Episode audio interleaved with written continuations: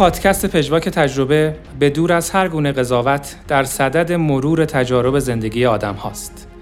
آدمهایی با مسیرهای مختلف زندگی. از تجارب تلخ و شیرین فردی و سازمانی گرفته تا تجارب دوران کودکی و نوجوانی. با دوره های موفق و غرورآفرین و بخش های قابل تعمل و اصلاح. آدمهایی از جنس خودمان با کولهباری از تجارب ارزشمند و فراز و فرودهای کاری بسیار. ما با همراهی شما به دنبال جواب این سوال هستیم. کدام مسیر ما را به زندگی مورد انتظارمان خواهد رساند؟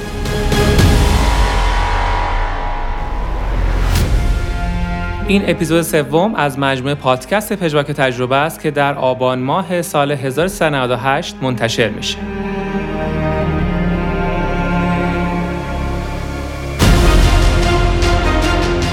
اپیزود سوم دونده ماراتون آقای مهندس روح الله هاشمی تاهری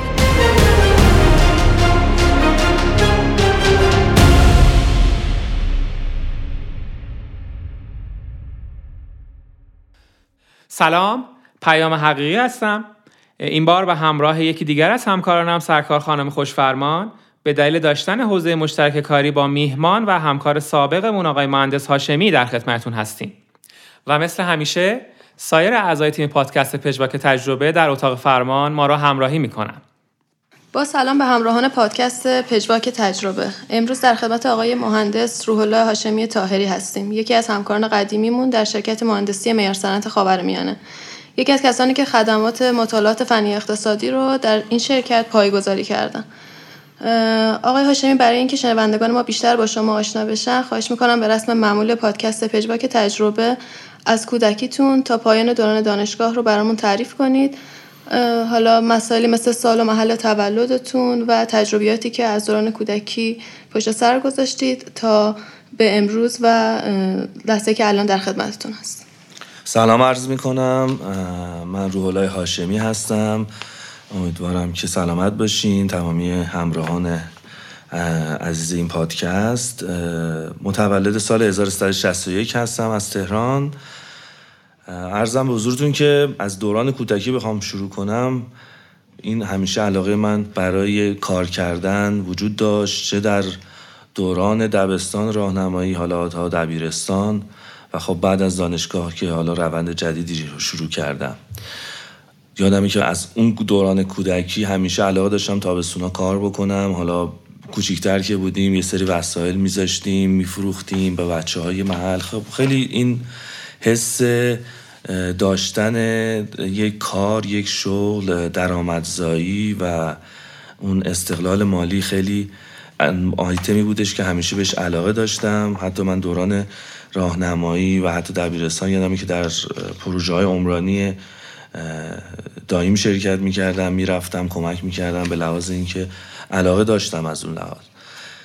بعد برای دانشگاه خب به تب یکم به لحاظ کنکور که سیستم آموزشی ما هستش برای لیسانس یکم سخت میشه چون با توجه به رتبه که دارین در کنکور یکم سخت هست که دقیقا اون علاقتون رو بریم ولی خب من دانشگاه در رشته مهندسی معدن دانشگاه صنعتی شاهرود قبول شدم. ولی خب علاقه من شدم به این رشته و سعی کردم که تو این رشته بتونم چالش ها و اون انگیزه های جدیدی برای خودم ایجاد بکنم که بتونم روند رو به رو تو این رشته داشته باشم. که علاوه تحصیلی بخوام عرض بکنم خدمتتون برای فوق لیسانس حتی من تونستم با آگاهی بیشتری گرایشم رو تغییر بدم. حتی گرایشی که شاید اولین بار بود در ایران این رشته ایجاد می شد گرایش فنی اقتصادی و با توجه به اون علاقه که داشتم با اعداد و ارقام به اعداد و ارقام اومدم رشته جدید گرایش جدیدی رو خواستم تجربه بکنم تا به نوعی بتونم تو اون رشته خواستر باشم و دانشم رو در زمینه های گسترده پیشرفت بدم و ارتقا ببخشم. آیا شما توی دوران تحصیلتون حرفه یا کاری رو هم دنبال می‌کردید؟ یعنی همراه با تحصیلتون شغل رو هم انتخاب کرده بودید؟ ارزم بزرگتون که در دوران لیسانس خب با توجه به شرایط دوری از محل سکونت خب ما تهران بودیم و دانشگاه در شاهرود بود. این امکان وجود نداشت در تابستون ها بله یک اتفاقای خیلی کوتاه میافتاد. اما خب من از سال آخر دانشگاه که تقریبا من با توجه به امتحان فوق لیسانسی داشتم خودم رو از روی عمد اومدم نه درمه کردم که بتونم اون دقیقا رشته که می‌خوام قبول بشم. خب از سال اگه اشتباه نکنم 83 بود. اومدم تهران. و اونجا شروع کردم که دنبال کار گشتن که حین که حالا می‌خوام برای امتحان فوق لیسانس در اسفند ماه بخونم از تیر ماه شروع کردم دنبال کار گشتن اما خب با توجه به اینکه یکم در اون زمان شرکت ها سختتر به فارغ و تحصیلان شاید اعتماد بکنن البته الان الان خیلی بحث های بیشتری در این رابطه شده خیلی اعتمادها شرکت ها بیشتر اعتماد می‌کنن روی فارغ تحصیلان ولی خب اون زمان خب سختتر بود.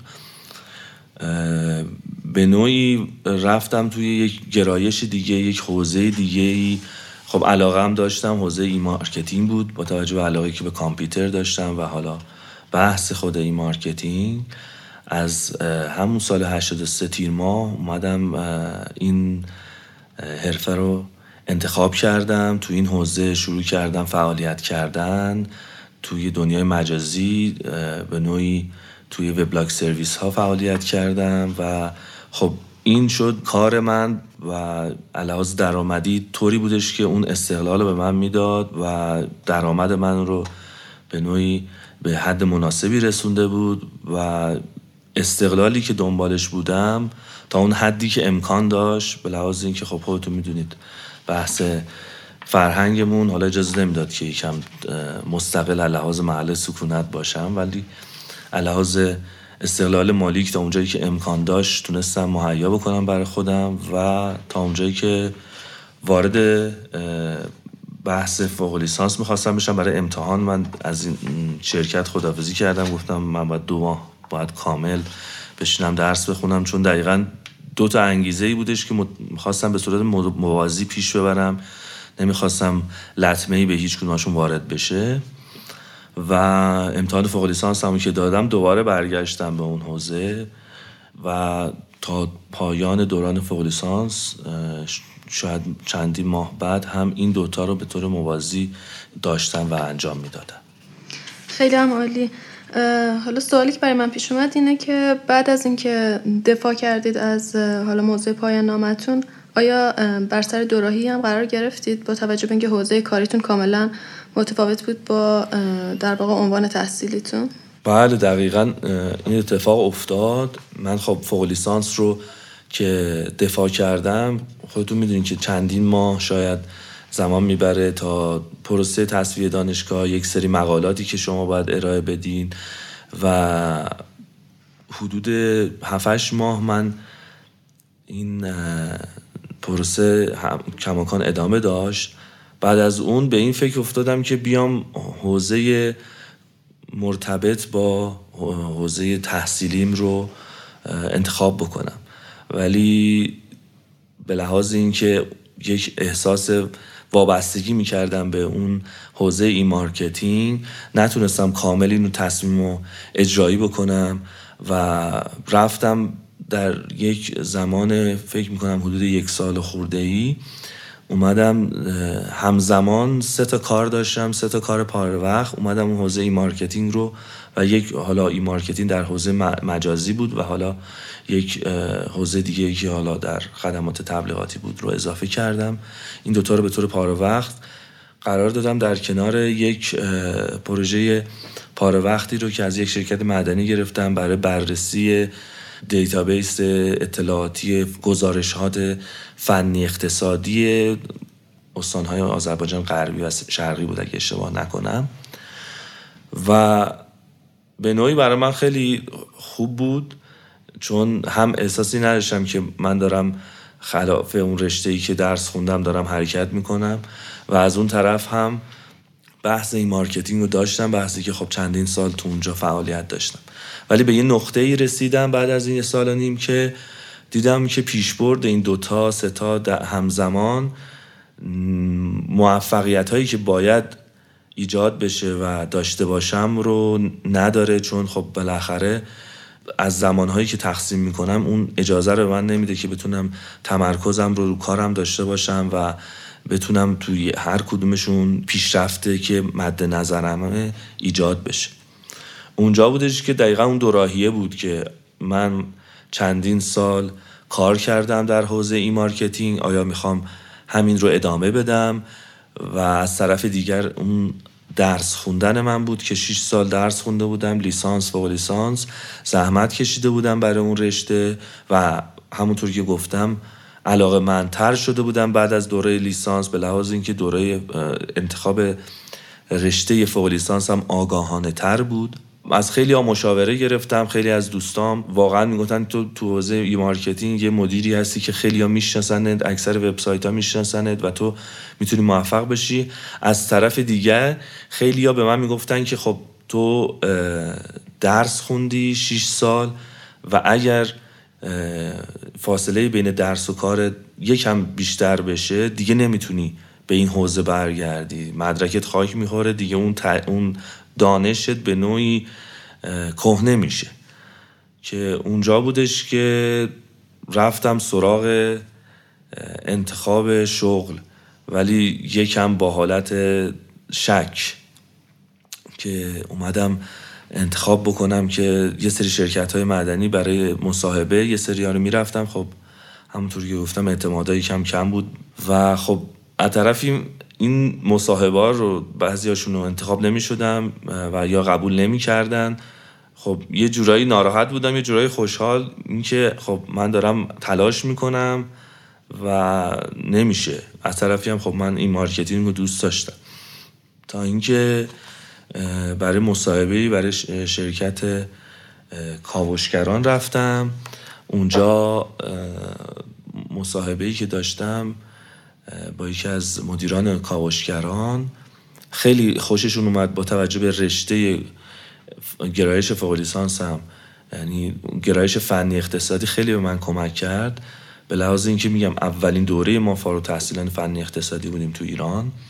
و خیلی ها اصلا نمی‌دونستن همچین گرایشی هست در دانشگاه در رشته معدن. ایشون خیلی استقبال کردن خیلی خوششون اومد و گفتن که ما یک مناقصه خواهیم داشت در چندین ماه آینده.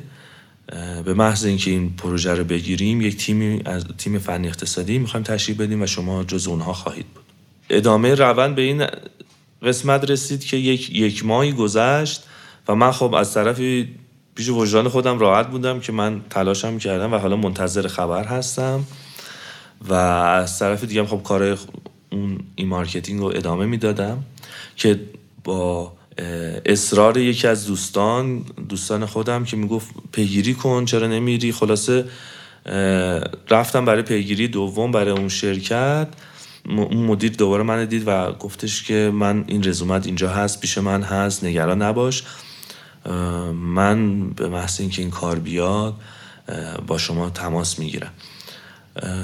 بعد از چند روز با من تماس گرفتن و گفتن که شماره و آدرس شرکت میار صنعت رو دادن. آقای مهندس منجمی و آقای مهندس عظیمی در اون زمان و گفتن که این شرکت برین رزومتون بدین و برین برای مصاحبه تا این چون ما معلوم نیست این پروژه رو تا چندی ماه آینده چجوری خواهد شد و اینا. نمی‌خوام که شما اینجا منتظر بمونید و زمانتون از دست بدید. به نوعی من احساس کردم ایشون خواستن منو از سر باز بکنن خواستن که به نوعی منو بفرستن برای یه شرکت دیگه چون اون موقع خب میار صنعت. فکر می‌کنم که اوایل دقیقا همون سال اول تاسیسش بودن یه 7 ماه بیشتر نگذشته بود. 89 بود فکر می‌کنم شهری ماه بود.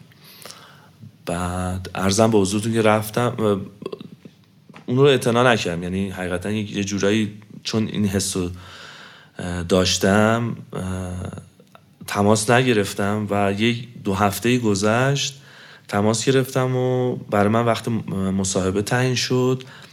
رفتم و با توجه به اینکه به نوعی اون حوزه e-marketing که فعالیت می کردم مشغول بودم این یک کمک خیلی بزرگی به من کرد. که اعتماد به نفسم بالا باشه تو مصاحبه بتونم خیلی راحت صحبت بکنم همه چیز رو راحت بیان بکنم و ترسی هم نداشته باشم از اینکه خب قبول نشم. در مصاحبه میار صنعت با آقای مهندس منجمی و آقای مهندس فروتن مصاحبه که داشتم همه سوالا رو خب جواب می‌دادم. یادمه که به بحث کانفار رسید. خیلی راحت گفتم که من این کانفار رو چندین بار در حد پروژه فوق لیسانسم راه اندازی کردم کار کردم و گفت حتی پرسیدن از من شما پروژه خاصی رو هم کار کردین؟ گفتم نه. ولی من هیچ ترسی از یاد گرفتن ندارم. مطمئن باشین که تلاش می‌کنم و به اون حد میرسونم خودم رو چون با این نرم آشنایی اولیه دارم. و دقیقا همین مصاحبه رو که انجام دادم آخرای مصاحبه آقای مهندس منجمی گفتن که شما کی آماده هستین که مشغول کار بشین؟ منم اصلا فکرش نمی‌کنم با این میگم با این ذهنیت اینکه حالا قبولم نشم مشکل نداره گفتم که یک ماه دیگه. بعد ایشون گفت باشه شما کاراتون بکنید. از شنبه بیاین برای شروع کار. حالا مثلا دو شنبه روزی بود یا سه شنبه روزی. که من یادم دقیقا اونجا خود موندم. یه مثلا رفتم توی فضای دیگه نمی‌دونم چجوری خدافزی کردم اومدم بیرون و همینطوری مسیر شرکت رو تا میدون ونک بود خیلی طولانی بود. من پیاده رفتم و داشتم فکر می‌کردم چی شد چجوری شد. من و خب خوشحال بودم و طرفی ناراحت. میگم اون وابستگیه یکم کار سخت کرده بود. و به نظر من اصلا یه نکته که شاید اینجا بهتره بگم این وابستگی بعضی موقع نمی‌گذاره ما پیشرفت بکنیم. اگه بتونیم اون وابستگی رو کنار بذاریم و ریسک رو در زندگیمون داشته باشیم موفقیت ها هم به دنبالش به نظر من برامون پیش میاد. و همیشه خیال می‌کنیم که بعضی موقع خیال می‌کنیم مثلا توی بهترین شرایط هستیم این عالی خوبه ولی بهتر از اون هم وجود داره. اگر ما بتونیم یک کم اون وابستگی رو کم بکنیم و خب من ریسک آدم ریسک پذیری بگم خیلی آدمی باشم که ریسک بکنم نه ولی در حد معقولش اون ریسک رو داشتم و انجام دادم که وارد شدم وارد حوزه معدنی شدم و شرکت معیار صنعت. خب همه ما مطمئنا خیلی خوشحال هستیم که بعد از این چالش هایی که شما پشت سر گذاشتین شما رو به عنوان همکار خودمون توی مجموعه میار صنعت داشتیم. بسیار آقای مهندس با توجه به اینکه شما تجربه حضور در یک شرکت خارجی و اقامت در کانادا دارید می‌خواستم تفاوت فرایند استخدام و مصاحبه رو با یک شرکت ایرانی و یک شرکت کانادایی برای ما تشریح کنید. ارزم به حضورتون که وقتی من اونجا رفتم برای پیدا کردن کار و خب دیدم خیلی فرق می‌کرد با توجه تجربیاتی که در ایران داشتم و میار صنعت احساس می‌کردم خب خیلی راحت بتونم اون شغلی که مورد نظرم هست رو پیدا بکنم. کما اینکه چندین ماه من در حال به روزرسانی رزومن بودم مکاتبه با شرکت ها شرکت در کنفرانس ها بودم و اونجا بود که فهمیدم که دقیقا ساختن شبکه شبکه ارتباطی خیلی خیلی مهمه. و حتی تو ایران هم همه جای دنیا اینطوری هست. ولی خب اونجا نمودش بیشتره. و این ارتباطات هست که شما رو به مسیر اون شغلی که مورد نظرتونه یا اصلا شغل میرسونه. به چه لحاظ؟ به لحاظ اینکه شاید به نوعی در ایران این مسئله با کلمه پارتی قاطی شده. ولی ما اونجا به صورت این reference که داده میشه به نوعی اعتبار یک شخص هست برای معرفی کسی دیگری که آگاهی داره از دانش و توانایی اون فرد برای انجام اون کار. و مثلا یک شرکتی دنبال یک نفر هست برای یک position ی. میگم این در تمامی موارد شاید صدق نکنه. شاید مثلا یک عنوان شغلی هستش که خب این مراحل طی میشه دنبال کسی میگردن که معرفی بکنه و بشناسه کسی رو ولی خب پیدا نمیشه. خب میرن روندی که حالا در اون بانک اطلاعاتی که دارن در شبکه های اجتماعی مخصوص کار که حالا لینکدین از معروفترینشون هست میگردن. ولی یک بخش عمدهش همین بحث reference و networking هست.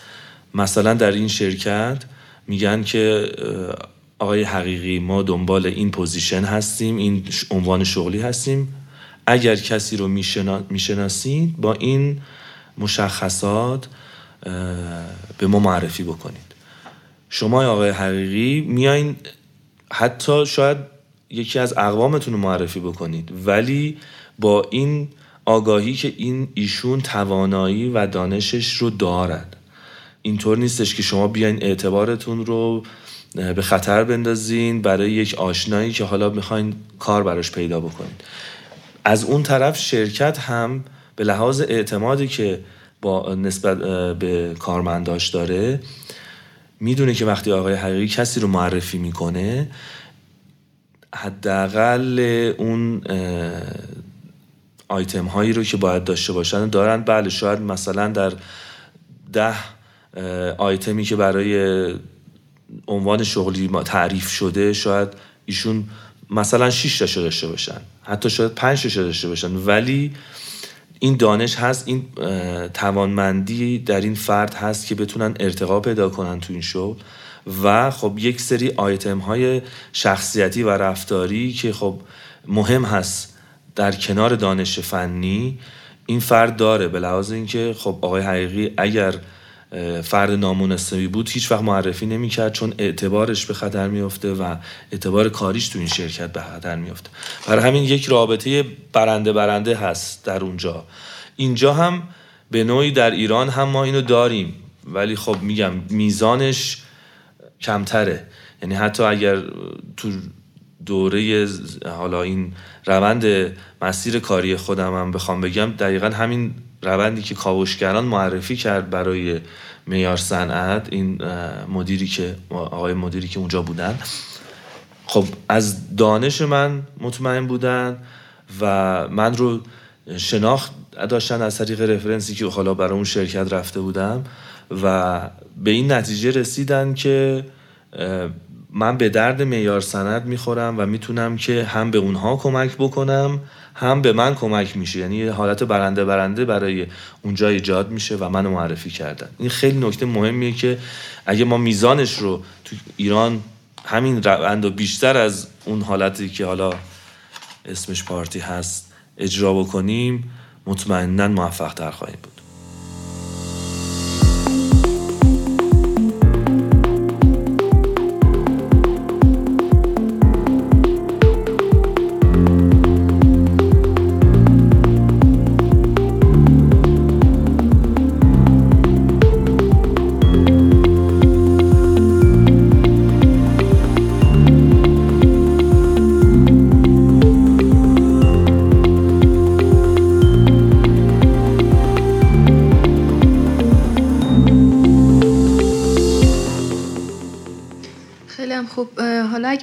برگردیم به در واقع مدت زمانی که شما توی معیار سند مشغول به کار بودید.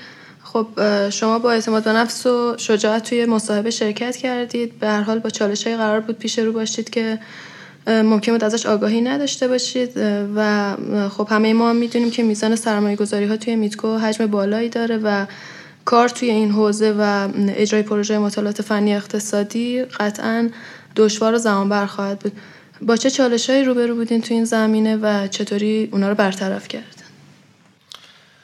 ارزم به حضورتون که یکی از خوبی هایی که من توی معیار صنعت داشتم که حتی الان تو شغل الانم این اتفاق در ماهای اول نیفتاد این بودش که من مستقیم وارد کار اصلی شدم و شروع کردم دقیقا یادمه که در یکی دو ماه اول کارم شاید شبها هم تو خونه خیلی تایم گذاشتم. میشستم تمام این دو تا گزارش هایی که از قبل تهیه شده بود توسط شرکت های مشاور دیگه اینها رو مطالعه می‌کردم. کانفار رو به صورت بسیار دقیق تری اجرا می کردم هر جزوه یا کتاب کمک آموزشی یا خود همون منوال خود کانفار رو مطالعه می کردم اجرا می کردم کار می کردم با این نرم افزار و ایرادهای خودم رو در می بودم و سعی می کردم کسی رو پیدا بکنم که ازش بپرسم بتونم که خودم رو برسونم به اون حدی که دقیقا وارد پروژه‌ای که شدم بتونم موفق باشم. اون ماهای اول خیلی فشار کاری بسیار زیاد داشتم استرس بسیار بالایی داشتم. خب از طرفی اون صداقت من توی مصاحبه خب بهم کمک می‌کرد چون خیلی راحت همه چیز بیان کرده بودم و از طرفی می‌دونستم که مدیران میار سند می‌دونن که من یک تازه فارغ تحصیل هستم و باید یکم زمان داشته باشم تا بتونم خودم رو برسونم. ولی نمی‌خواستم این زمان طولانی بشه که هم اعتمادی که من داشتن کم رنگ بشه و همین که خب خودم از جانب اون توانایی خودم رو که محک می‌زدم نتونم مثلا موفق باشم و لحاظ درونی اون حس خوب رو نداشته باشم که خب خیلی طولانی شد نتونستم من این کار رو یاد بگیرم. ولی خب خوشبختانه خیلی زود به اون حدی که میبایست برسم رسیدم. خیلی خوب. آقای مهندس احتمالا با توجه به چالش ها و کم تجربه بودن تو این حوزه اشتباهاتی هم تو فرآیند کاری شما اتفاق افتاده. نحوه پذیرش این خطاها و اشتباهات از جانب مدیران و شرکت مهندسی معیار صنعت خاورمیانه به چه شکل بوده؟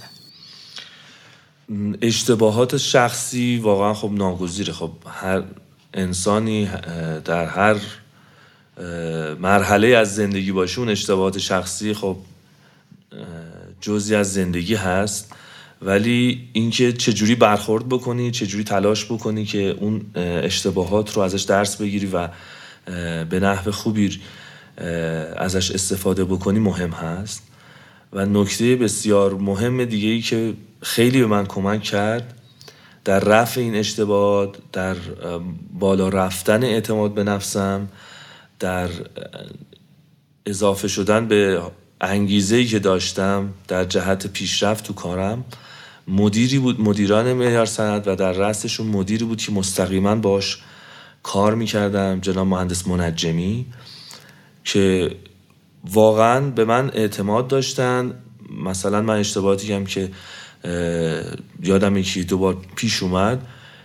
ایشون از من دفاع کردن و حتی اصلا شاید به مدیران رده بالاتر. منتقل نکردن این اشتباه. شاید از طرف هاشمی انجام شده. شاید بگن که از طرف خودشون. و این رو خودشون رو به نوعی اون به نوعی سپر من کردن تا بتونم من در کنار ایشون رشد پیدا بکنم در زمینه کاریم. بتونم پیشرفت بکنم و اعتماد به نفسم بالا ببرم و از اشتباهاتم درس بگیرم. خب مدیرانی هم هستن. حالا در کلا عرض می‌کنم که دوست دارن شونه خالی بکنن و مستقیم اون فرد زیر دستشون رو مورد خطاب قرار بدن برای اشتباهاتی که انجام شده. ولی خب این روشی که آقای منجمی داشتن بسیار بسیار به من کمک کرد در پیشرفت شغلیم و همچنین به معیار صنعت کمک کرد در رشد یک کارمندی که بعدها بهش می‌تونست کمک بکنه تو پروژه هاش توی کارهایی که گزارشات و کارهایی که بعدها داشتن. اگه بخوام یه خورده تمرکز بکنم رو عنوان شغلی شما با توجه به نو بودن اون تو زمان خاص خودش ویژگی های اصلی عنوان شغلی شما چی بود که باعث می شد این فشارهای گاهن استرسا رو مدیریت بکنید و ایجاد انگیزه بکنه برای پیشبرد بیشتر؟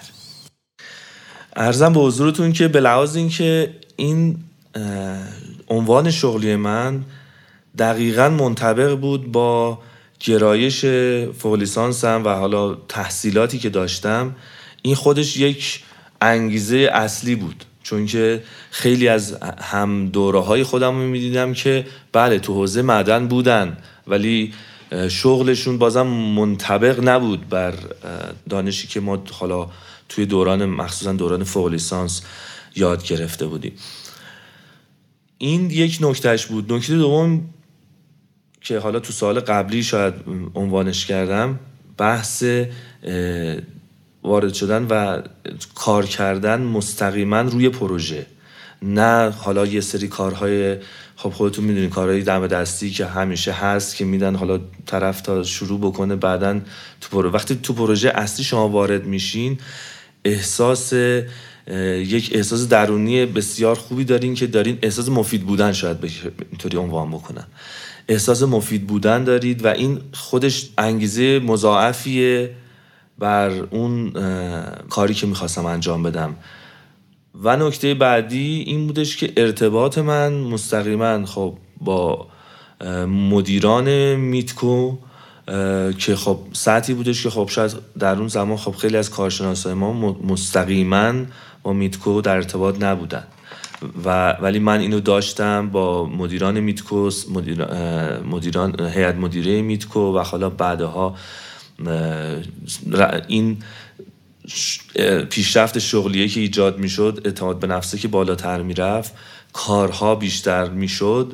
خب ارتباطات منم بیشتر می‌شد با تمامی شرکت های تابع ارتباط داشتن با تمامی مدیران عامل شرکت ها و حتی در مقطعی من یادم میاد که من یک پرزنتیشنی رو به همراه مهندس منجمی در هیئت مدیره بانک پاسارگاد ما داشتیم و این همه اینها دست به دست هم داد به نوعی که بتونم که انگیزم رو تقویت بکنم و فشارهای کاریم و استرسام کمتر بکنم و به انگیزم اضافه بکنم. با تمام مواردی که بیان کردید خب به نظر مثل شما خیلی خوب تونستین خودتون رو توی موقعیتتون تثبیت کنید و در واقع با اعتماد به نفس و در واقع سطح بالای انگیزه و انرژی کار خودتون رو پیش ببرید. یکی از سوالاتی که حالا برای خود من پیش اومده بود بحث استانداردیه که شما توی تهیه گزارشات فنی اقتصادی در واقع پای ریزی کردید که از اون جمله گزارشاتی هست که برای برنامه‌ریزی مالی مجموعه میتکو انجام میشه. خب این با ابتکار تقریبا میشه گفت شخصی خودتون و با در واقع انگیزه که داشتید شکل گرفت. می‌خوام کمی در این مورد برامون توضیح بدید و اثر کار تیمی که در این خروجی وجود داشته. اینها دقیقا در راستای همون انگیزه بالایی که به وجود میاد درون فرد با توجه به اون اعتمادی که مدیرانش بهش دارن و توانمندی های شخصی خودش که تلا و تلاش خودش که می‌خواد این دوتا رو با هم این دوتا با هم رشد پیدا می‌کنن و این خب خلاقیت ایجاد میشه. در اون زمان واقعا خوشحالم که همکاران بسیار خوبی داشتم مخصوصا در تیمی که داشتیم تیم فن اقتصادی که داشتیم که خب آقای مهندس منجمی عنوان شغلیشون عوض شد. واحد فنی اقتصادی رفت زیر مجموعه بخش توسعه بازار و با آقای مهندس فروتن ما فعالیت کردیم. ولی خب کماکان مشاوره و کمک های آقای منجمی بود. ما جاهایی که می‌خواستیم طرح جدیدی رو ایجاد بکنیم یا گزارش نوع جدیدی داشته باشیم از مشاوره ایشون استفاده می‌کردیم. در کنار این دو عزیز تیم خوبی که داشتم من با آقای مهندس اکرام جعفری اماد اکرام جعفری و آقای بهنام جهاندار با هم فعالیت داشتیم. بیشتر با آقای اکرام جعفری و ما دو نفر با توجه به اینکه دقیقا ایشون هم علاقه بسیار بالایی داشتش در این حوزه مطالعات مالی اومدیم نوع گزارش جدیدی رو ایجاد کردیم که در رأسش و مهمترینش همون گزارش مالی سالانه پروژه های میتکو بود که در کانفار تمامی پروژه ها رو تجمیع کردیم. تونستیم یک گزارش کلی از روند تمامی پروژه ها در سال و پیش بینی سالهای آینده به مدیران رده بالای میتکو ارائه بدیم و این خیلی مورد استقبال واقع شد. من خاطرم هست که آقای مهندس پورمن در جلسه که داشتیم بسیار استقبال کردند و بسیار به ما انگیزه دادن و اینها دقیقا نکات ریزیه که حالا هم تو جواب سوال قبلی من اشاره کردم و حالا خورد خورد اینا تو ذهنم میاد که به ما انگیزه می‌داد که ما این ارتقا ببخشیم این گزارشامون رو بیایم. هر اگه ایرادی داره ایراداشو برطرف بکنیم و بتونیم که کامل و کامل ترش بکنیم.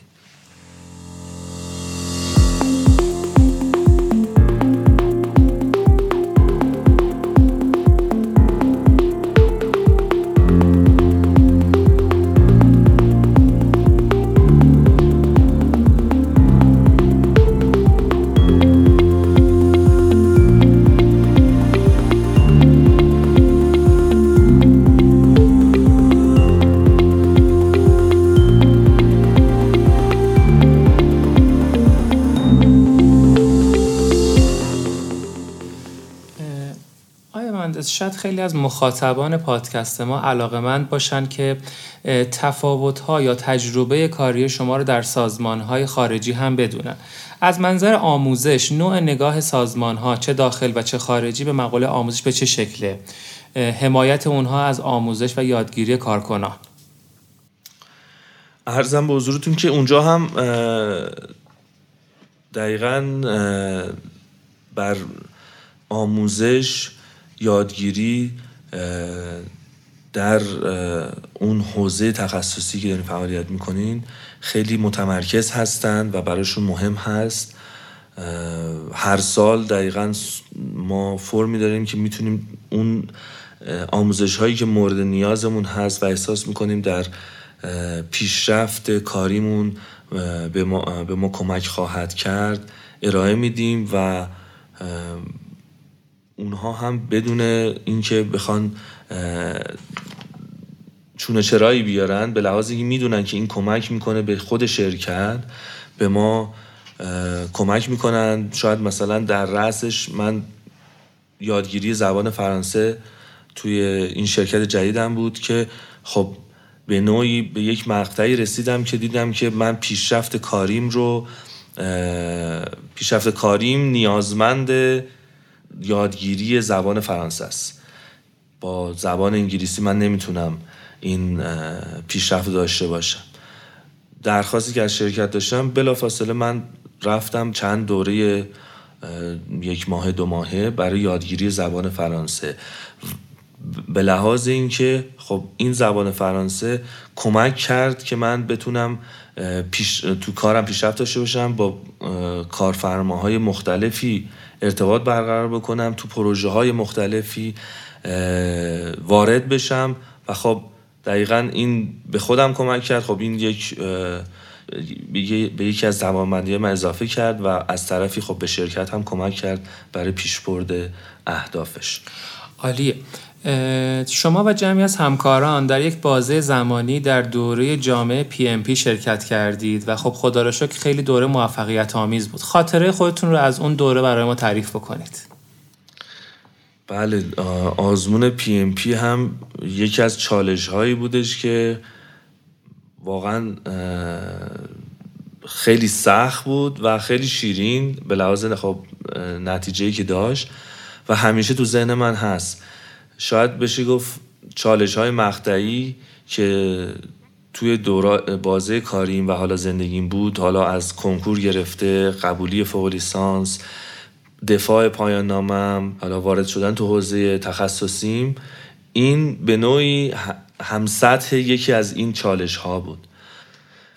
به چندین دلیل. یکی اینکه خب اول من در اون دوره فشار کاری بسیار زیادی داشتم. چندین پروژه خب فنی اقتصادی که همیشه بود یکی دو تا پروژه خاص و جدیدتر اومده بود لحاظ مطالعات حالا پیش امکان سنجی و حالا سختتر. در کنارش من مأموریت برزیل رو داشتم که از طرف مدیران میتکو انتخاب شده بودم که به همراه مهندس منجمی و دو تن دیگر از عزیزان بریم برای بازدید اون معدن اون شرکت و بحث بررسی کنیم بحث سرمایه گذاری میتکو رو در معادن اونجا.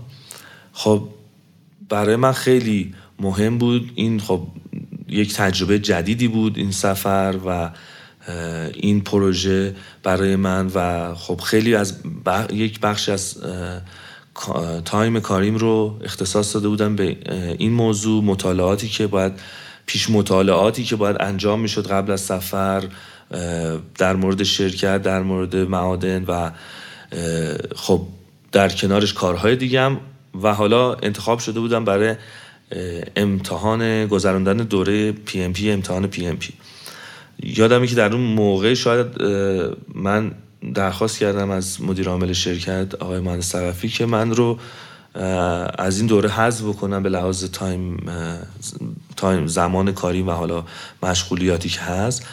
گفتن که اما ایشون به من گفتن که نخه شما باید حتما شرکت کنین. نظم این روند دوره ای که ما داریم رو به هم نریزید. باید اجرا بکنید.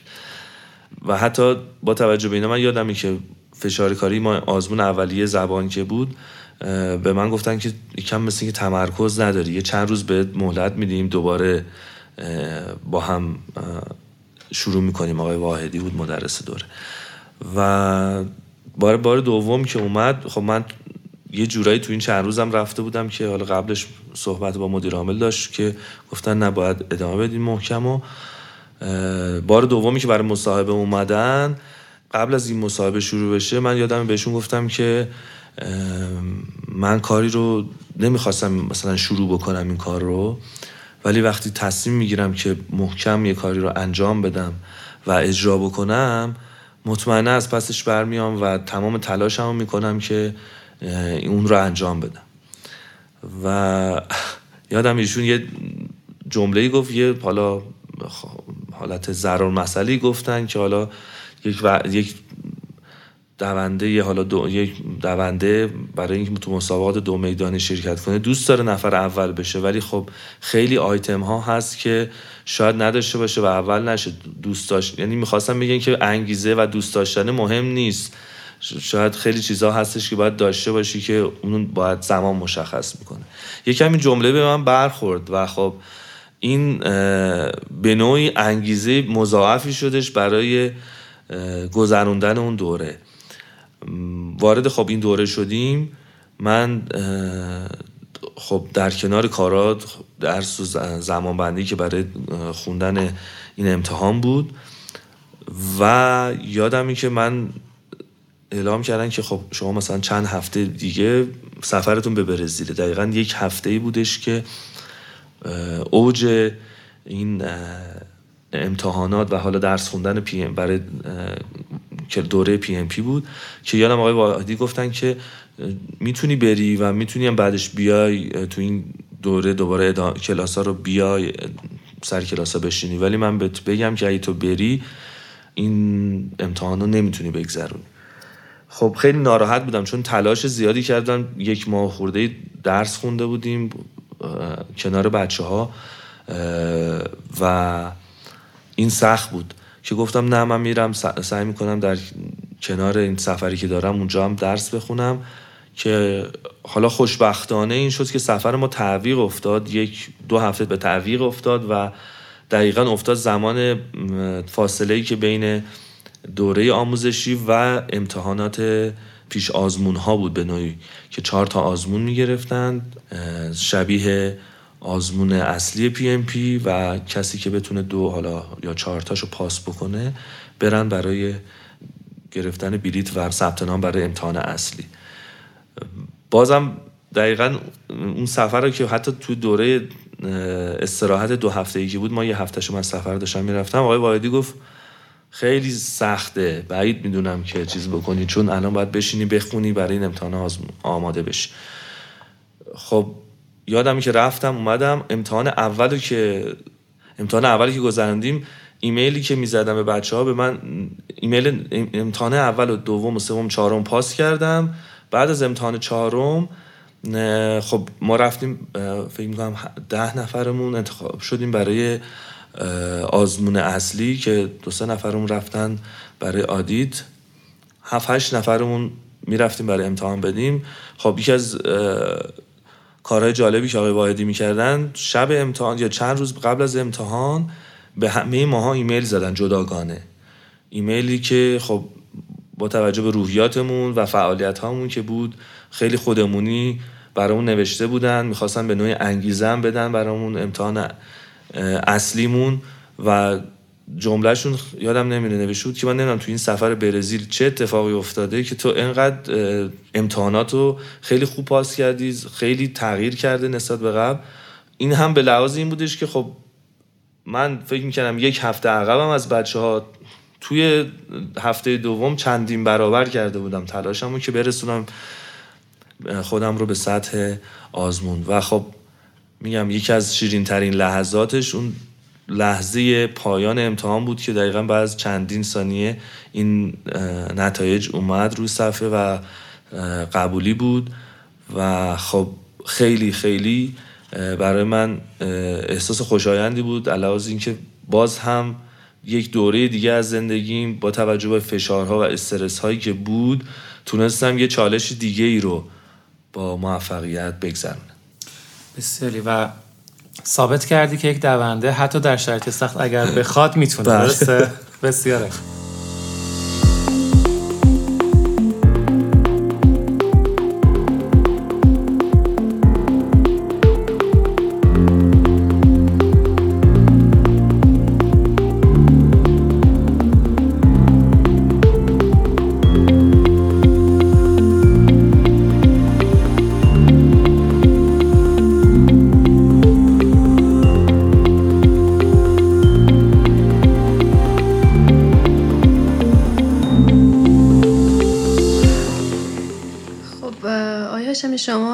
مسیری که طی کردید در واقع قبلا هم سر دوراهی ها و مشکلات و چالش های زیادی قرار داشتید. می‌خوام بدونم برای تصمیمتون برای سفر به کانادا در واقع چه در ذهنتون میگذشت و اینکه چطوری خودتون رو تونستید مجاب کنید و یه تصمیم نهایی رو بگیرید؟ خب خیلی سخت بود برای من.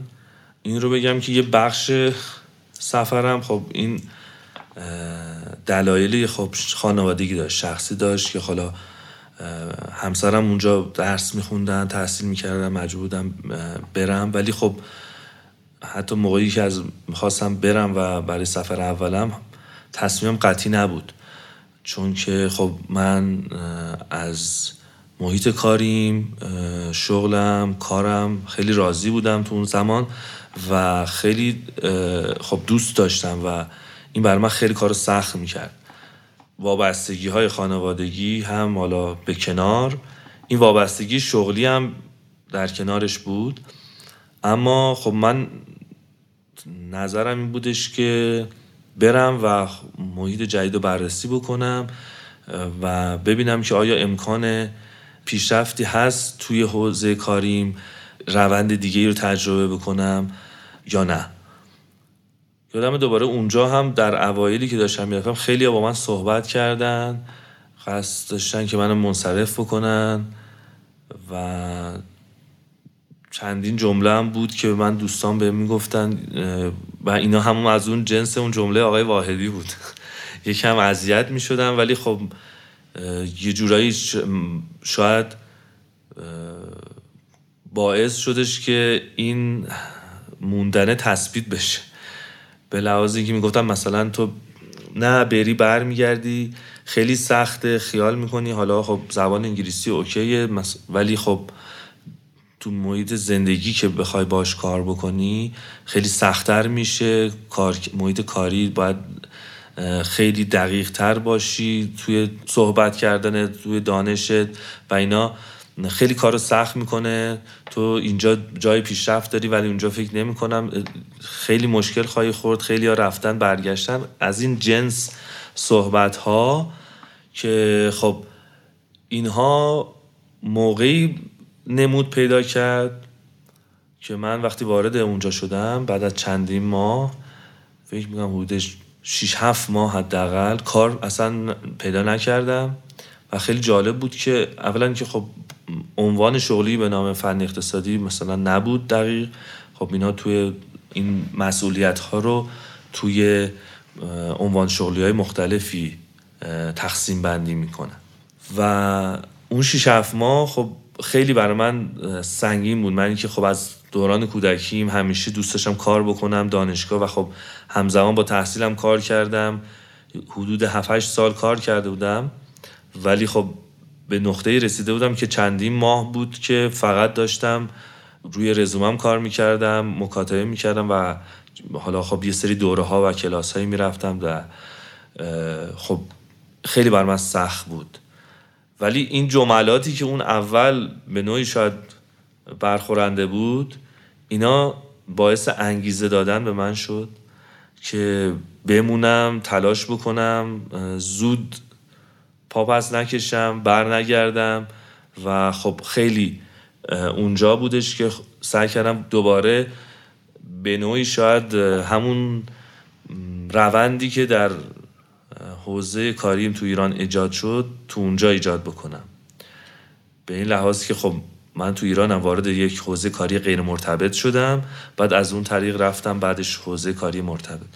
اونجا هم با توجه به اینکه اول عنوان کردم اهمیت networking رو فهمیدم بعد از یک مدتی.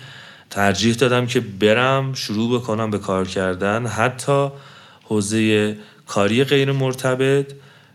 و اونجا بودش که نقطه به نوعی عطفی بود توی مهاجرت من و حوزه کاری که الان توش مشغول هستم. ورود به کشور کانادا یعنی ورود به یک محیط جدید با فرهنگ متفاوت با زبان متفاوت و تعاملات گوناگون. به چه شکل تونستین این تفاوت ها رو مدیریت بکنین و این چالش های پیش رو رو بتونین برطرف بکنید؟ خب این چالش ها میگم یه بخشش با توجه به اون روندی که قبلا داشتم و سعی می‌کردم که زود تسلیم نشم. این خیلی کمک کرده من. شروع کردم برنامه ریزی بکنم برای کار پیدا کردن. یعنی اگه بخوام تو اون بازه شیش ماه هفت ماه اولیه هم توضیح بدم یادمه که من حتی یک کنفرانس PDAC یا پیداک که بزرگترین کانونشن معدنی جهان هست حدود 24 هزار نفر شرکت کننده داره.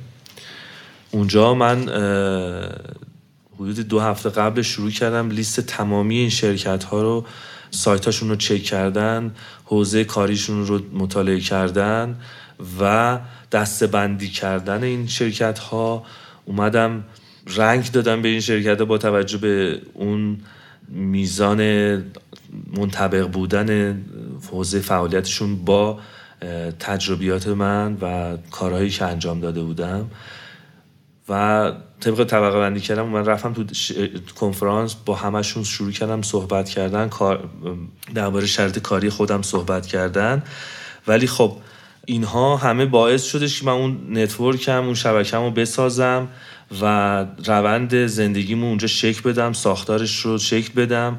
بعد خب در کنارش سعی کردم توانمندی هام رو با شرکت توی سری دوره ها اضافه بکنم. که حالا زبان انگلیسی بود خب من اون موقع به لحاظ اینکه احساس می‌کردم شاید در حالا ایالت دیگه یا استان دیگه ای بتونم کار پیدا بکنم سعی کردم که اون زبان انگلیسی رو بیشتر تقویت بکنم تا فرانسه. خب فرانسه رو می‌دونستم ولی خیلی کم. بعد و در کنارش همون کار غیر مرتبطی که داشتم. یعنی برنامه‌ریزی که داشتم این بودش که من تو سه حوزه تقریبا مشغول بودم. یک اینکه یک کار غیر مرتبطی بودش که اون حالت خونسا بودن درونم ایجاد نشه. دوم اون دورهای که زبانی بودش که برنامه‌ریزی کردم دورهای دانشگاه مگیلو که بعدش بتونم مستقیما حالا شاید اصلا مجبورشم یک دوره فوق لیسانس دیگه ای رو یا دکترا رو شروع بکنم. و در کنارش تو قسمت سوم جستجوی کار ساختن شبکه ارتباطیم و کاریم که یه نکته شاید بهتر باشه اینجا بگم. تو اون ساختن شبکه کاری دو نوعه یک بخشش بخش حقیقی بودش که من از طریق خب کنفرانس ها حضور تو شرکت ها رفتن مستقیم به شرکت ها اونجا صحبت کردن یکیش محیط مجازی بود که سایت لینکدین بود. ما شاید قبل از اینکه من برم سایت لینکدین رو انقدر اهمیتش رو نمی‌دونستم. ولی وقتی وارد اونجا میشیم توی محیط کاری اونور لینکدین یک ابزار بسیار بسیار مهم و حیاتی برای همه همه نوع یعنی چه کارفرما چه خود شرکت ها چه کسایی که دنبال کار هستن کارمندان و ارتباط مجازی که توی لینکدین هست بسیار قویه و خیلی کمک می‌کنه افراد رو در جهت پیشبرد اهدافشون و کارهایی که دارن. خب این برنامه شما برای هدفمند نگه داشتن خودتون خیلی ارزشمنده توی صحبتاتون در رابطه با شغل غیر مرتبط صحبت کردین. می‌خواستم یه مقدار در مورد اون برامون توضیح بده بله من خب با توجه به اون شیش ماه اولیه‌ای که به نوعی کار نمی کردم و خب بیشتر همون روی بحث رزومه نویسی بود و اهمیت اون networking رو متوجه شدم برنامه‌ریزی کردم که شروع کنم یه کار غیر مرتبط این کار رو شروع کردم و جالب بود که من یک ماه اونجا مشغول بودم بعد رفت سفر به ایران داشتم برای چهل روز. اون ده روز اولیه که شروع کردم کار کردم بعد از اون دارنده اون مسئول یا مدیر اون بخش و همچنین اصلا صاحب اون شرکت حالا یک مجموعی از رستوران ها و سالن های وی آی پی بودش که حالا در فرودگاه داشتن به نوعی. اینها رفتن برای تعطیلات. یادمه که اونجا بعد از ده روز یه سری نکاتی دیدم که خیلی بینظمی مثلا بینظمی بودش که تو کارها وجود داشت. من شروع کردم از آموخته هایی که و تجربه هایی که داشتم استفاده بکنم در جهت نظم دادن به اون کارها. سعی کردم زمان بندی بدم به کارهای افراد. با اینکه خب خودم مسئولیت بالایی نداشتم اونجا ولی خب به لحاظ اینکه می‌دیدن که این نکاتی که میگم وقتی اجرایی میشن چقدر کمک می‌کنه به سرعت کار و کیفیت کار استفاده می‌کردن و اون یک ماه گذشت من اومدم سفر به ایران و برگشتم اونجا و جالب این بودش که هم مدیریت هم صاحب اون شرکت منو خواستن و گفتن که ما توی اون مثلا سه هفته آخری که داشتی کار می‌کردیم ما نبودیم ولی وقتی برگشتیم از همه اون افراد همکارات یا حالا مدیر موقتی که اونجا گذاشته بودن نکات بسیار مثبتی درباره تو شنیدیم که چی کار می‌کردی چقدر پشکار داشتی چقدر نظم داشتی چه طرحهای خوبی داشتی برای کارمونو. و اونجا یادمه که صاحب شرکت به من گفت تو بیا اصلا شغل مدیر... نه مدیریتی حالا حالت کوردینیتور هماهنگ کننده بین تمامی این بخش ها حالا رستوران ها یا حالا سالن های وی آی بماند هماهنگ کننده این قسمت ها باش. این خب عنوان شغلی خب خیلی مهم و خب خوبی بود برای خیلی ها که حالا اونجا بودن چندین سال حتی کار می‌کردن. و من ادامه دادم چندین ماه و باعث شدش که خیلی خیلی بیشتر صاحب شرکت از من خوشش بیاد. یادمه که یک شب با هم داشتیم برمیگشتیم برای سمت پارکینگ برای ماشینامون که از من سوال کرد که تو ازدواج کردی؟ مجردی؟ گفتم که ازدواج کردم. گفت همسرتون چیکار می‌کنن؟ گفتم که دارن دانشگاه مگیل رشته مهندسی معدن میخود بعد به من گفتن که دنبال کار نمیگردن می‌خواین من معرفی بکنم برم مصاحبه جایی. گفتم خب من خودم من خودم مهندس معدنم و اونجا بودش که تازه متوجه شد گفت تو تحصیلاتت فوریسانس مثلا چرا غیر مرتبط انتخاب کردی؟ که بهش توضیح دادم که خب من در کنارش دارم کارهای دیگه می‌کنم. لحاظ اینکه نمی‌تونم اون مدل شخصیتم اینه که نمی‌تونم بیکار بمونم دوست دارم کار انجام بدم. و اینکه خب به نوعی ارتباطاتم رو گسترش بدم به من گفت مثلا شرکت این شرکت رو می‌شناسی؟ گفتم بله من حتی مثلا رفتم یه سری کنفرانس ها باشون صحبت کردم. پیگیر هستم که ببینم آیا اگر عنوان شغلی می‌ذارن برم برای مصاحبه درخواست مصاحبه بدم. گفتن که خب شما رزومت رو برام بفرست با یک نامه روش. مدیر عامل اون شرکت از دوستان من هست. میفرستم و اگر نیاز داشته باشن تو رو استخدام کنن. و جالب این بودش که بعد از چند هفته با من تماس گرفتن رفتم برای مصاحبه و یادم خب انتظار این مصاحبه سنگین رو نداشتم. حقیقتا با توجه که خب بحث این بودش که خب گفتم دوست مدیر عامل بود ولی خیلی مصاحبه سنگین داشتم. من یادم سه ساعت مصاحبه داشتم با چندین نفر و جمله خود مدیر عامل. و گذشت خیلی مصاحبه مثبتی بود.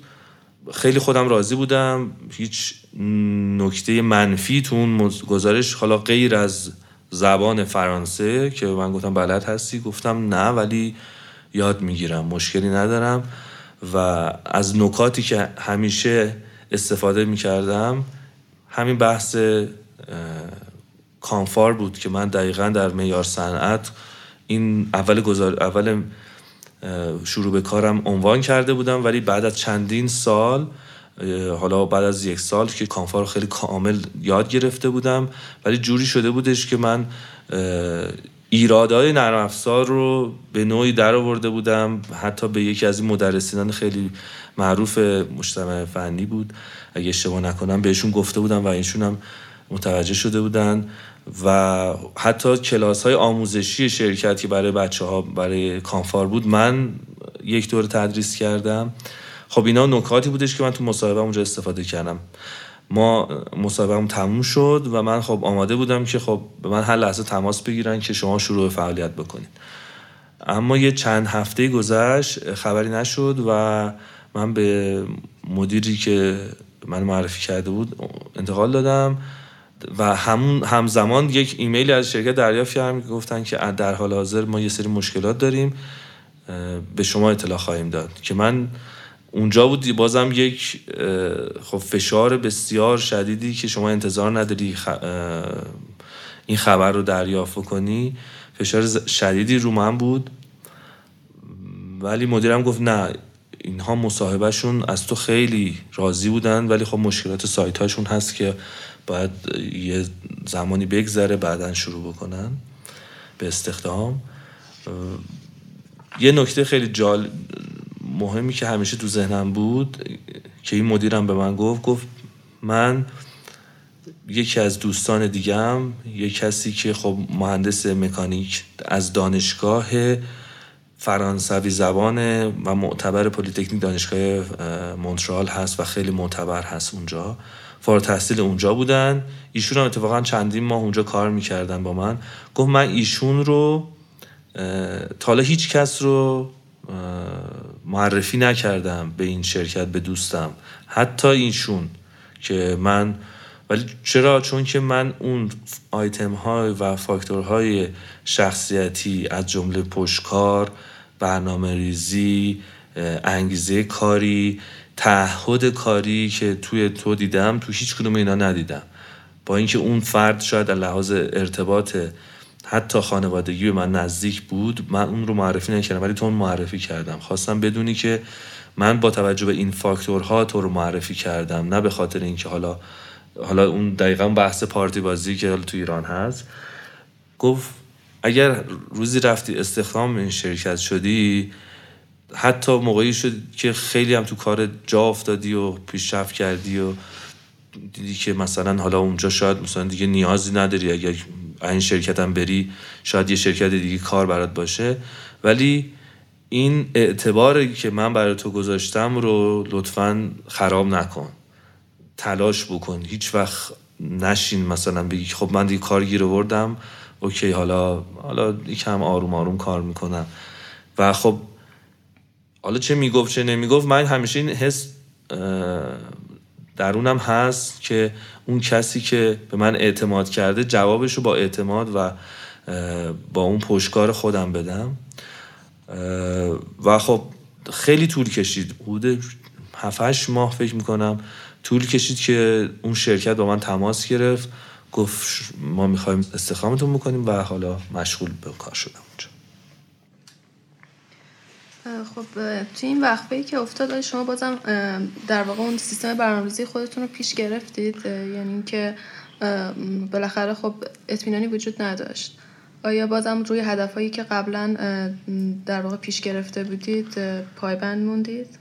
خب به نوعی این مصاحبه کار رو شاید یه جوری خوب بود یه جوری سختتر کرد برای من. به خاطر اینکه وقتی که مصاحبه انجام دادم مصاحبه خیلی خوبی بود. گفتم بعد این پالس مثبت گرفتم از طریق حالا معرفم که از من راضی بودن و شما رو به نوعی استخدام خواهند کرد.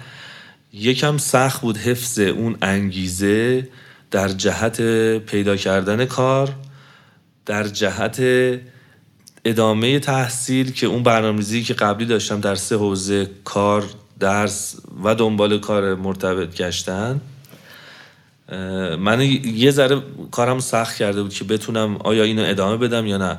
ولی خب به حال سعی کردم ادامه بدم. من حتی یادمی که بحث تحصیلم اون دوره هایی که پیش نیاز بود برای بحث زبان برای ورود به دانشگاه مگیل شروع کردن یک رشته حالا فوق لیسانس یا حالا دکترا. اون دوره های پیش نیاز زبانش رو گذروندم تا سطح بالاش و در کنارش دنبال کار گشتنه اون دنبال کار گشتنه از قبل کمتر شد. میگم یکم خب این تاثیر ناخودآگاهی بودش که تو ذهنم ایجاد شده. ولی حوزه کار انجام کار غیر مرتبطی که تو اونجا بودم مدیریت مسئولیت جدیدی که گرفته بودم و درسم رو دقیقا صد درصد اون چیزی که برنامه ریزی کرده بودم رو بهش رسیدم و خب تو حوزه کار پیدا کردنم حالا تلاشم بگم مثل قبل صد درصد نبود ولی خب 60 70 درصد بود. تا اینکه خب اون کار اصلی انتخاب شدم و حالا شروع به کار کردم.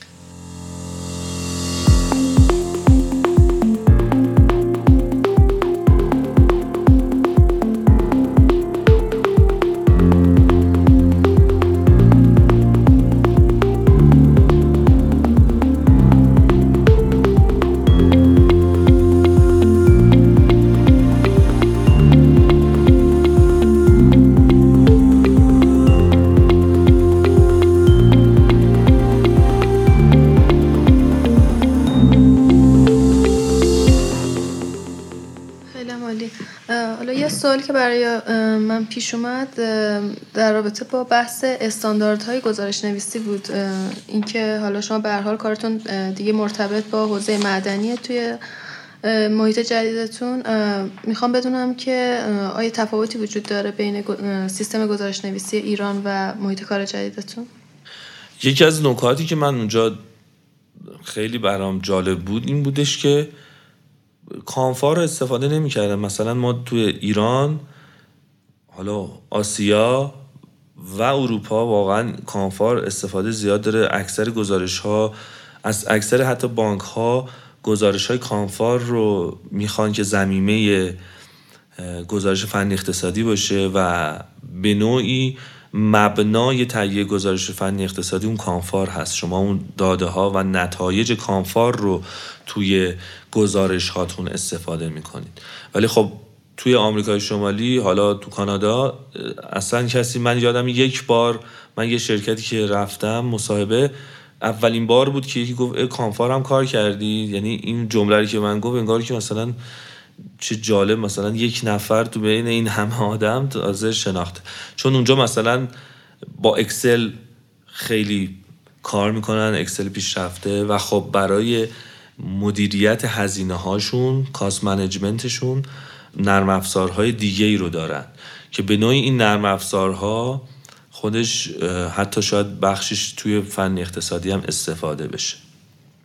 و یه بخشش هم خب چارچوب گزارشاتی که حالا ما اونجا تهیه پروپوزال مناقصات و پیشنهادهای کاری که حالا بود پروپوزال نویسی حالا یا مناقصه نویسی اگر اشتباه نکنم اونجا خب یکم روندش خاصتر بود. من وارد اون حوزه که شدم خب روند نوشتن اون بحث فنی دانش فنی اون اسکوپ کاری که هست خیلی خاصتر بود. مطالعاتی که انجام می‌دادن پیش زمینه و می‌رفتن.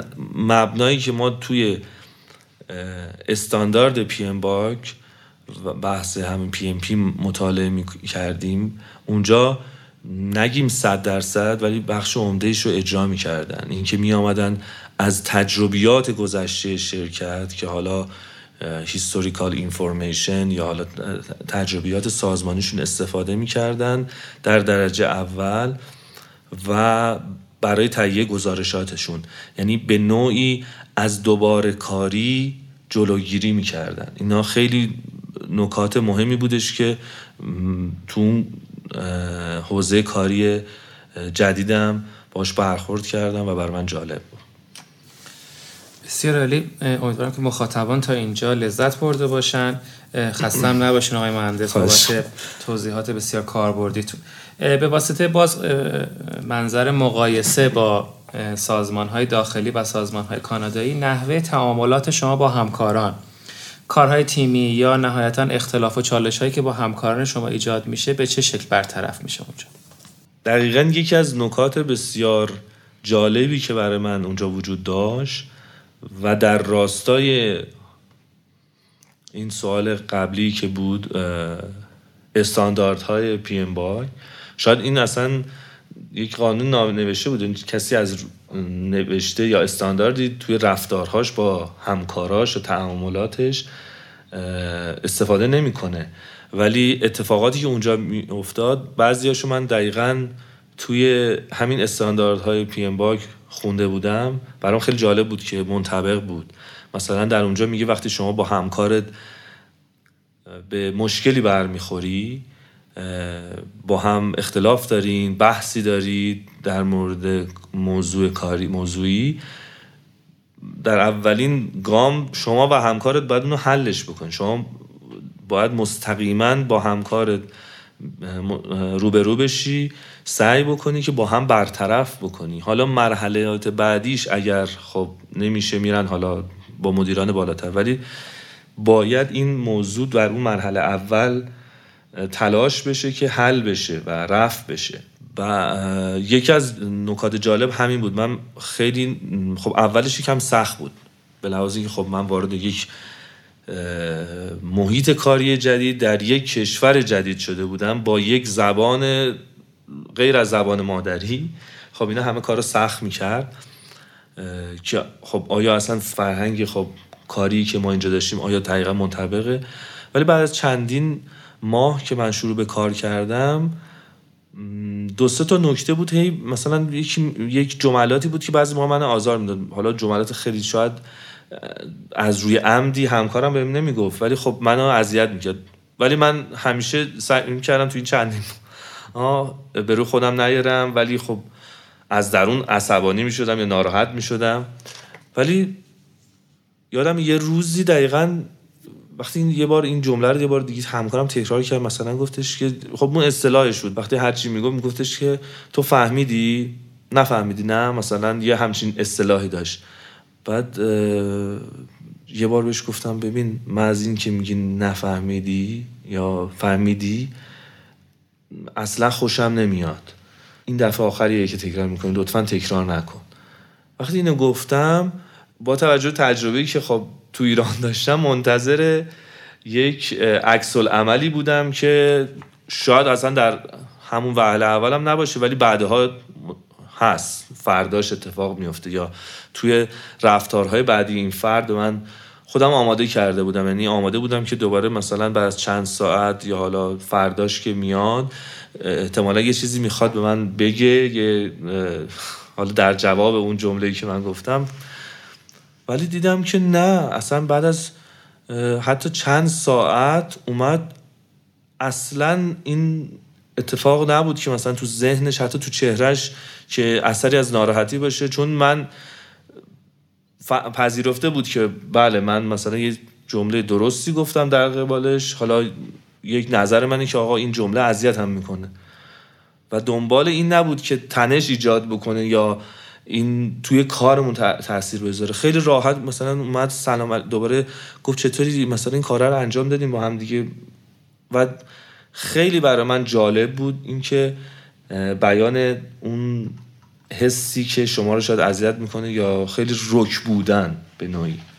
این یکی از نکات بارزی بودش که حالا تو ذهنم همیشه در تعاملات با اون همکاران در اونجا تفاوتایی که با اینجا بود همیشه تو ذهنم هست. بسیاری و نحوه در واقع تفکیک ارتباطات کاری با ارتباطات غیر کاری که اونجا داره اتفاق میفته درسته؟ بله دقیقا. بسیار. باز به لحاظ تفاوتی اگر بخوایم نگاه بکنیم مسیر پیشرفت شغلی در سازمانی که در حال حاضر هستید و در مشغول به کار هستید نحوه ارزیابی عملکرد کارکنان چه تفاوتهایی با کشور ما داره؟ اواخر سالهای آخری که من در معیار سند بودم ما بحث استانداردهای ایزو رو داشتیم و این ارزیابی عمل کرد اضافه شد به کارهامون. یک سری روندهای جدید ایجاد شد. ولی خب یه روندی که اونجا ما داشتیم و داریم اینه که دقیقا در انتهای سال چند ماه مونده پایان سال چند نوع جلسه داریم. یک پروسه رو باید طی بکنیم. یک اینکه یک فرم هایی داریم که برای ارزیابی خودمون از کارمونه و شروع می‌کنه از ما می‌پرسه که خب در سال گذشته چه کارهایی اصلا دوست نداشتی؟ به ما بگو راحت. که مثلا من علاقه ای نداشتم من ندارم توی این حوزه از تهیه گزارشات یا مثلا کاراش شرکت کنم. چه کارهایی بیشتر علاقه داری؟ این کارها رو بیشتر دوست داشتم. چه کارهای علاقه داری که سال آینده می‌خوای اضافه بشه و بری تو اون حوزه مثلا کار بکنی تجربت بیشتر بالاتر ببری. همه این سوالات به نوعی برنامه ریزی کاری سال آیندت رو مشخص می‌کنه. در کنارش خب اون فرم هایی هستش که ما در معیار سند هم داشتیم. ارزیابی عملکرد خودمون بود که خودمون چه امتیازی میدیم به کارهامون و بعد میره مدیرمون جلسات با مدیرامون. یکی از نکاتی که خب اونجا هم برای من وجود داشت نکات منفی که وجود داشت اعمال نظرهای شخصی. که حالا من یه نکتهش رو بخوام با مثال توضیح بدم. من یادم در سال اول کاریم از بخش کامیونیکیشن ارتباطات از ماکسیموم پنج امتیاز که البته پنج امتیاز به نوعی پنج برای به هیچ کسی امتیاز پنج اونجا داده نمیشه چون دیگه پنج یعنی دیگه واقعا شما در حد آخر اون کار هستین. چهار خب به نوعی ملاک قرار می‌گیره.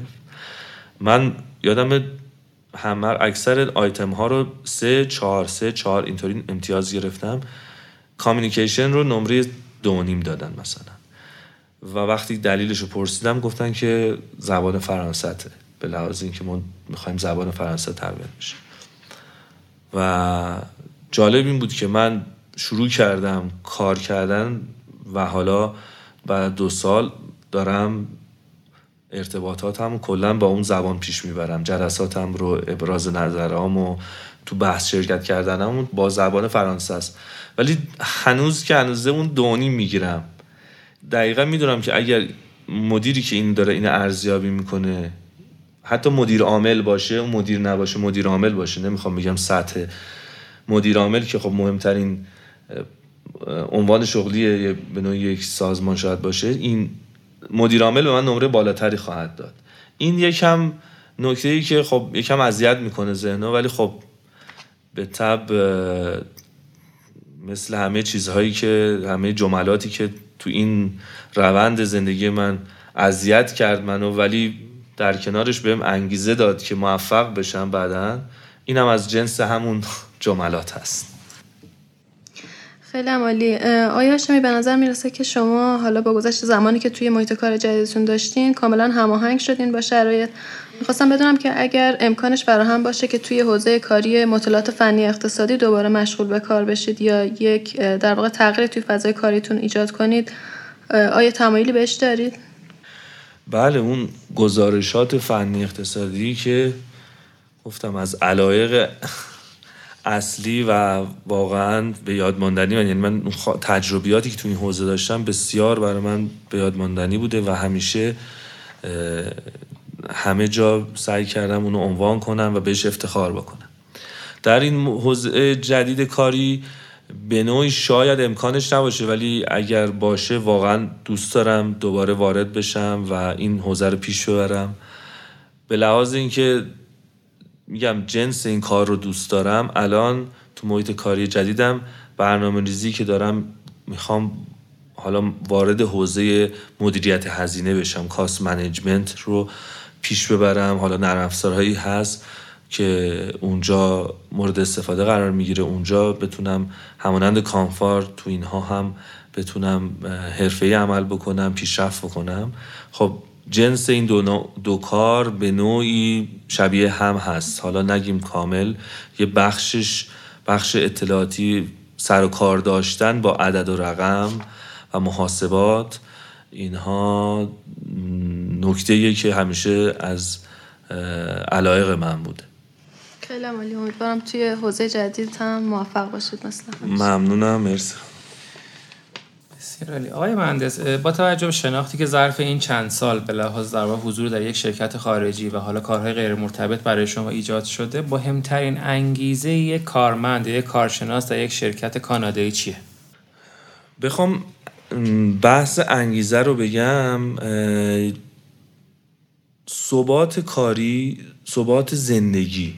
حالا بخشش اینه. شاید شما به نوعی بازار کلی خب می‌دونیم معدن و نفت و گاز با اون قیمت نفت طلا مواد معدنی همیشه در ارتباطه و اینا همه یک سیکلی رو دارن. هر چندین سال یک بار یه دفعه افت قیمت ها هست. خب مشکلاتی که در بازار کاری به وجود میاره خب خطراتی داره خب شاید مشکلاتی ایجاد بکنه برای امنیت شغلی افراد. این در همه جای جهان هست. ولی اون ثبات زندگی شخصی کمک می‌کنه که شما آرامشی رو داشته باشی که بتونی حتی اگر با مشکلی در زمینه کاریت مواجه بشی اون رو با آرامش خاطر بیشتر و درایت بهتری مدیریت بکنی. این یکی از نکاتیه که شاید اصلا بحث مهاجرت از اینجا شکل می‌گیره. عدم ثبات. و چون افراد به دنبال ثباتن حالا یه بخشش اونجا شاید اصلا زندگی خصوصی تو شما تو هر لول کاری که باشی یک ثبات زندگی داری که شاید اون یه نکته خوبه بعضی موقع نکته بده. شاید شما اصلا با همون لول مثلا بگم از ده شاید مثلا لول چهار زندگی کاری باشین مثلا زندگیتون راحت بگذره تو اون سطح از رفاه. اون شاید اصلا شما رو باعث باعث این باشه که شما اصلا شما تلاش نکنید اعتیاد پیدا بکنید به همون کار و ادامه بدید. ولی خب نکته مثبتش که نیمه پر لیوان هست اینه که به شما آرامش میده برای مدیریت حوزه کاریتون در آینده. یه سوال یه خورده چالش برانگیز که شما رو هم اذیت بکنیم. در این مسیر پشت سر گذاشته که فکر می‌کنم مسیر خیلی آسونی هم برای شما نبوده. تو بازهای مختلف با مشکلات عدیده دست و پنجه نرم کردین و احساس من این هست که خب خدا را شکر تونستی موفقیت آمیز هم پشت سر بگذارید. اگر یک نگاهی به عقب داشته باشین. کجای این مسیر رو تغییر خواهید داد یا آیتم به اون اضافه می‌کنید؟ ارزم به حضورتون که خب حوزه معدن میگن معدن سختترین کار دنیاست. حوزه معدن هم با توجه به این دقیقا نکته قبلی که اشاره کردم سیکل بالا پایین شدن قیمت ها خب خیلی سخت هست. حالا نگه مثلا به این بحث ورود نکنیم که شاید اصلا من یک رشته دیگه شاید از بیس با آیتی یا برنامه نویسی شاید شروع می کردم اونا اصلا بذاریم کنار. در همین روندی که پیش گرفتم و ادامه دادم تا به الان از فرصت هایی که شاید بعضی موقع احساس می‌کنم که خیلی راحت ازشون گذشتم بیشتر استفاده می‌کردم. مثلا من تو معیار شروع کردم با کانفار کار کردن در کنارش. یادم یکی دو بار دوره‌های آموزشی خود بچه ها تدریس می‌کردن یا انجام می‌دادن. توی دوره‌های آموزشی Primavera P6 شرکت کردم. ولی شاید مثلا این نوع نرم افزارها رو بیشتر باشون کار می‌کردم سعی می‌کردم همون تخصصی که توی COMFAR پیدا کردم توی این نرم افزارها هم پیدا بکنم چون توی محیط کاری جدیدم این نوع نرم افزارها رو احساس نیازش خیلی بیشتر هست و خب بیشتر کار می‌کنن باش و یه سری تمامندی هایی که شاید تمامندی های شخصی بود رو سعی می‌کردم بیشتر روش تمرکز کنم و اونها رو ارتقا ببخشم. خیلی ممنون های هاشمی برای فرصتی که گذاشتید و تجربیاتتون رو با ما به اشتراک گذاشتید.